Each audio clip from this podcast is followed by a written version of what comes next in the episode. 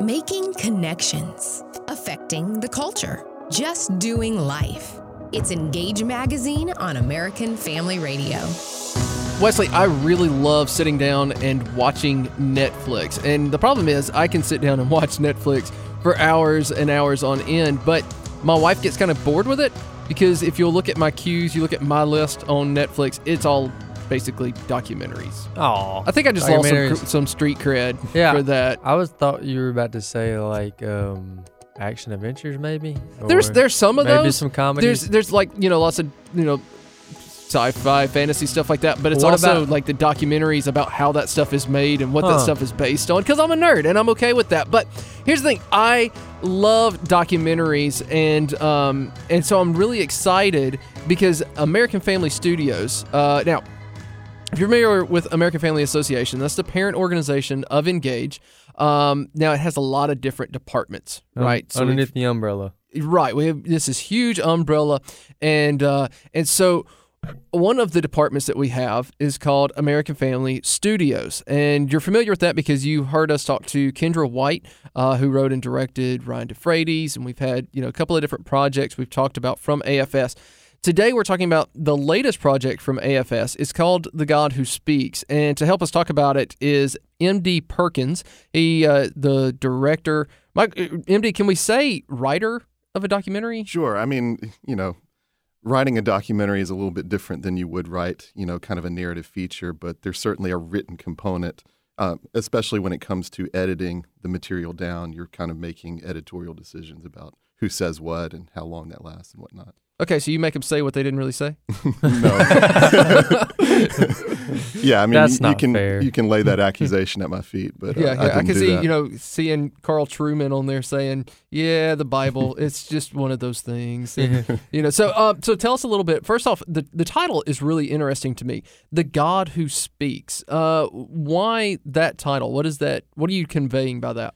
Well, of course, when you talk about the Bible, you're talking about the written Word of God, and um, what we're wanting people to to come away from the documentary with is a greater sense of not just um, a confidence in the Scriptures or the written Word uh, that comes to us through t- through history, but a sense of the God behind the Word. You know, the God.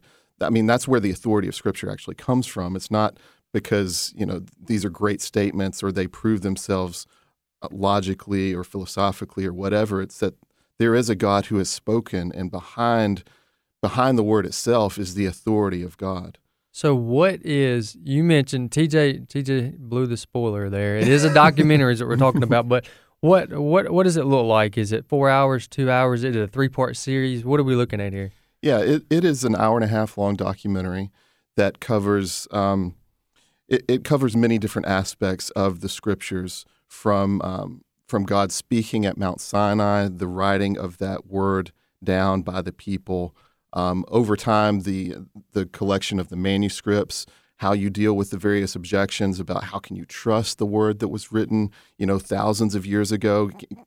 Did it really arrive to us in a way that is that is true and we can trust it?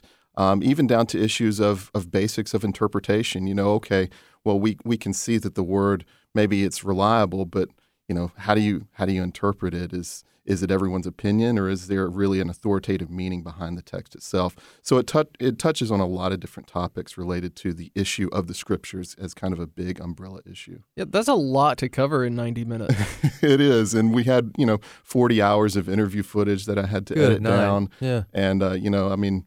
A, a year and a half worth of research that went into this before we even sat down and conducted an interview for the first time. So, you know, when when it comes to the the viewer in the end, you know, there's a lot of work that's gone into that 90 minutes, but hopefully it is a good kind of introduction to the topic and a way to just kind of bolster um, an evangelical's confidence in the reality, in in the reliability and the authority of Scripture. Speaking about reliability, uh, uh, good news, bad news. Good news is we live in a culture where you can get information at your fingertips. It's not Mhm. controlled by the government. Bad news is anybody can say what they want. Sure. so, who are the people that are behind this as far as uh, the uh, and and you got a variety of pastors, theologians, and different kinds. So, kind of give us a uh, an insight on on that. Yeah, and that was that was a lengthy part of the process was really deciding who do we want to speak to these issues? Um, because of course you can have any number of of people who don't hold to the authority of Scripture, who Sure. could who could voice objections or whatnot. But really, based on our audience and the needs that AFA was seeing and what they wanted to produce, uh, we decided to go with um, with a, a broad spectrum of pastors, apologists, and scholars to speak on the issue from a number of fronts. So a lot of familiar names might be Alistair Begg or uh, D.A. Carson, a, a notable uh, New Testament He's scholar. one of my favorites, Uh, D.A. Carson. Kevin DeYoung, Ligon Duncan, Norman Geisler, R.C. Sproul, Alex McFarland, uh, and Alex Josh McFarland has been on our program. Sure. several Bef- times, yep. yeah. And of course, Josh McDowell and his son, Steve, uh, not Steven, Josh and um, drew a blank, but his son, they, they the McDowells have a great ministry of apologetics, and uh, he written he's written a book that we've sold a lot of, more than a carpenter. Mm-hmm. And then of course, uh, I'm looking I'm looking at the list here. Albert Mohler, Mhm. uh, we've worked with him on other stuff before. C, uh, R.C. Sproles, these are just great men Yeah, of God. and I mean, Erwin Erwin Lutzer. You're, Erwin you're, Lutzer. you're not going to go wrong Yeah, with yeah. him, whatever you get. Yeah, so. there's a lot of names that kind of jump out. Some that might not jump out as quickly would be names like Dan Wallace.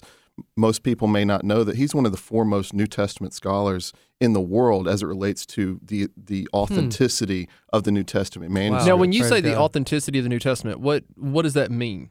What do we Well, mean by that? that we can trust that that the that the text that arrives to us is the text as it was actually written. So that's like the, the And so- transmission of the text that we can trust the process, but because these words were written two thousand years ago, Right. So how do we know that the words that Paul wrote or that Matthew or John wrote are the words we're reading today? Because some scribe could just change it, Right. right? Because I mean they didn't have digital copies back then. Exactly. Whatever. And so that's that's where a guy like Dan Wallace comes in because he one of his uh, qualifications is as a textual critic. Huh. Um, so what that means is that he he takes okay, so there's you know there's a thousand manuscripts that all talk about that all cover this one book of the Bible, and he goes through and he determines okay, well this one was written at this point, this one is from the second century, this one goes back uh, only to the fifth century. Okay, so we we examine and we compare and contrast the two, see seeing where this change in wording might have come from, and being able to trace it back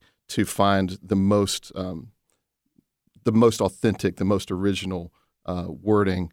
And um, you know, I mean, according to these guys, I mean, really, they they would say that ninety nine percent of the text we're very confident about.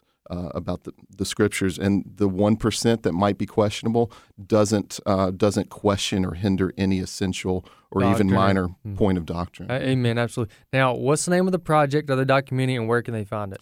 Uh, the the project is called The God Who Speaks, and we have not yet released the project yet. It's, it's going to be released officially in February one of 2018. Oh, but we God. are having a, uh, a film premiere at uh, at an apologetics conference in Charlotte, the the National Conference on Christian Apologetics.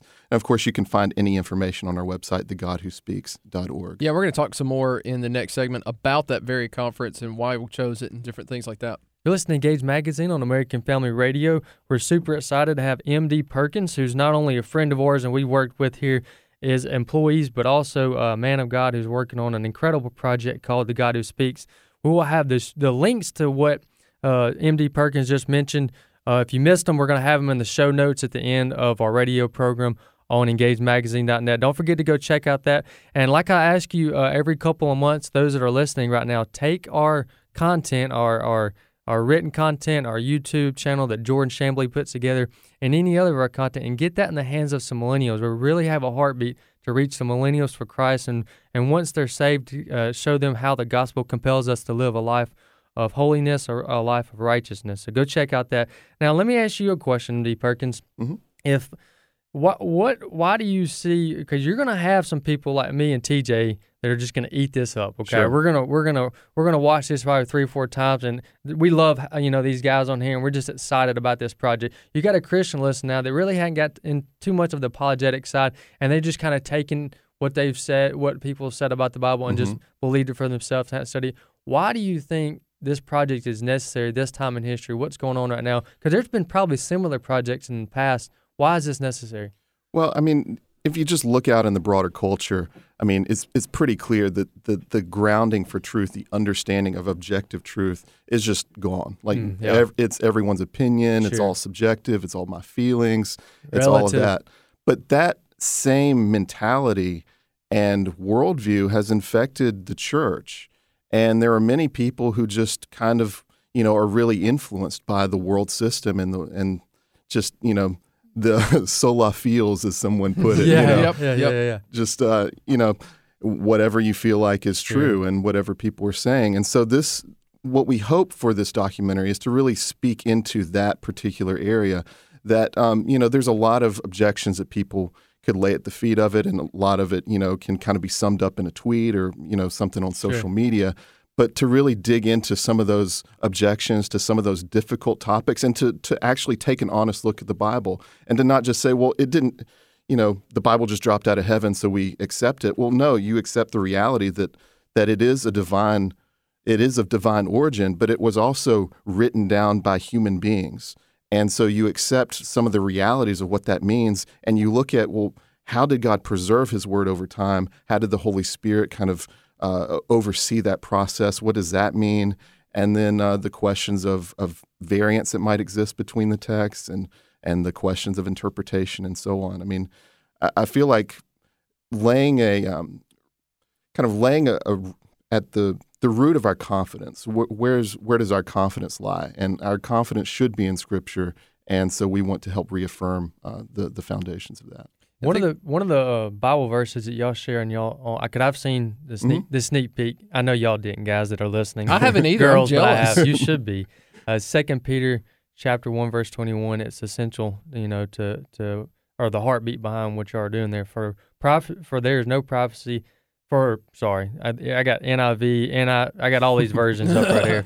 For prophecy never had its origin in the human will, but prophets through human though human, spoke from God as they were carried along by the Holy Spirit. You know, that's one of the uh, debates I had. I was in Washington D.C.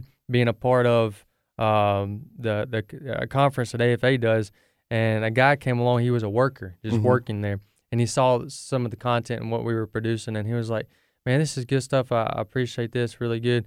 And I have no idea. I can't remember how the conversation led, but he led to he was uh, he he essentially did not believe that uh, he's all religions are equal. They all Right. they're all the same. They all lead to God. And then he let he ended up having the, we ended up having the debate that that Scripture is not of Jesus. That it was you know what I mean. And that's Yeah. something that we've Yeah. got to continue, something that believers have got to nail down. Where is our ultimate authority? Where does it come from? It comes from the scripture, and that's the heart behind the new documentary from AFS called The God Who Speaks. You're with TJ and Wesley, and in studio we have MD Perkins, and he's going to be back. We're talking more about the conference where they're going to premiere it in October. Stay tuned.